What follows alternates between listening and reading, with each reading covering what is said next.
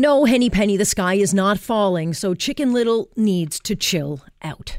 The anti Ford hysteria is in fine form these days over what the Premier might do, could do, or someone thought maybe he would do. And we all know he has to do something to fix the mess left behind, and yet much of what we're hearing these days, certainly when it comes to education and health, is simply torqued spin, speculation, and fear mongering. Some of that hysteria is being fueled by partial facts and plenty of spin. The Toronto Star, a known Ford critic, issued a shocking headline Thursday stating that the Ford government was firing 10,000 teachers.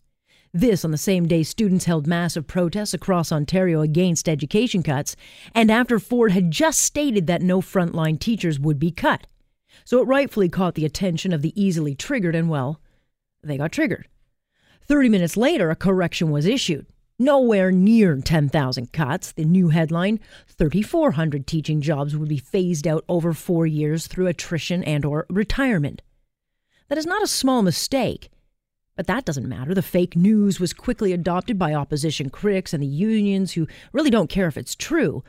It's just that they care they can spin it as some kind of hidden agenda. Doug Ford was elected on austerity.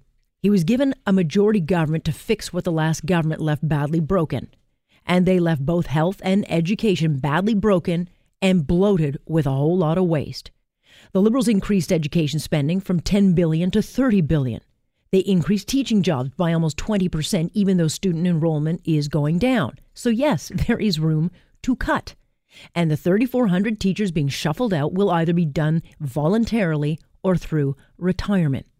With 5000 schools in Ontario, that is less than 1 teacher per school over four years, and it will save us $834 million. Can someone explain to me what is so draconian about that? Nothing. In health, a report came out suggesting cuts to OHIP. The Ford government would cut sedation for services like colonoscopies. Again, hysteria erupted. Well, it turns out sedation for such procedures will not be cut at all. Instead, anesthesiologists will be scaled back because you don't need to be fully knocked out for a routine colonoscopy, and anesthesiologists are incredibly expensive. This recommendation came from doctors themselves who are working with this government to streamline services and modernize healthcare to the tune of about half a billion dollars in savings in just this area alone. Again, torqued fear mongering spin that, you know, with some basic clarification, isn't all that draconian.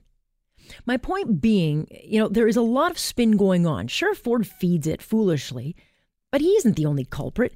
Half truths are being declared as total truth by unions and special interest groups, opposition critics, and yes, those with an agenda. Oddly, they never offer up solutions. It's just the same old hyped up fear mongering.